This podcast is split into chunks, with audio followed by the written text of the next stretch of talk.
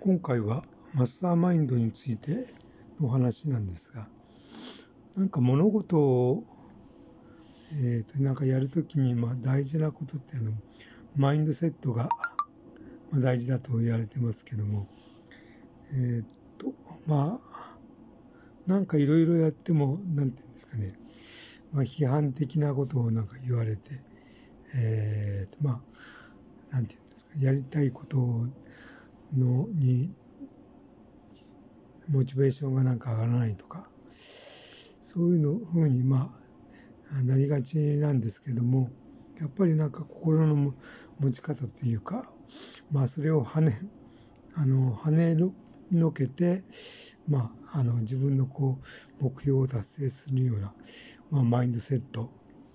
ていうのが、まあ、えー、マスターマインドだと思うんですけども、まあ、そういう気持ちで、えーとまあ、しっかりとあの自分のこうマインドセットを目標が達成できるように、え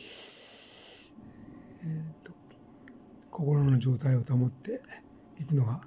大事だと思いました。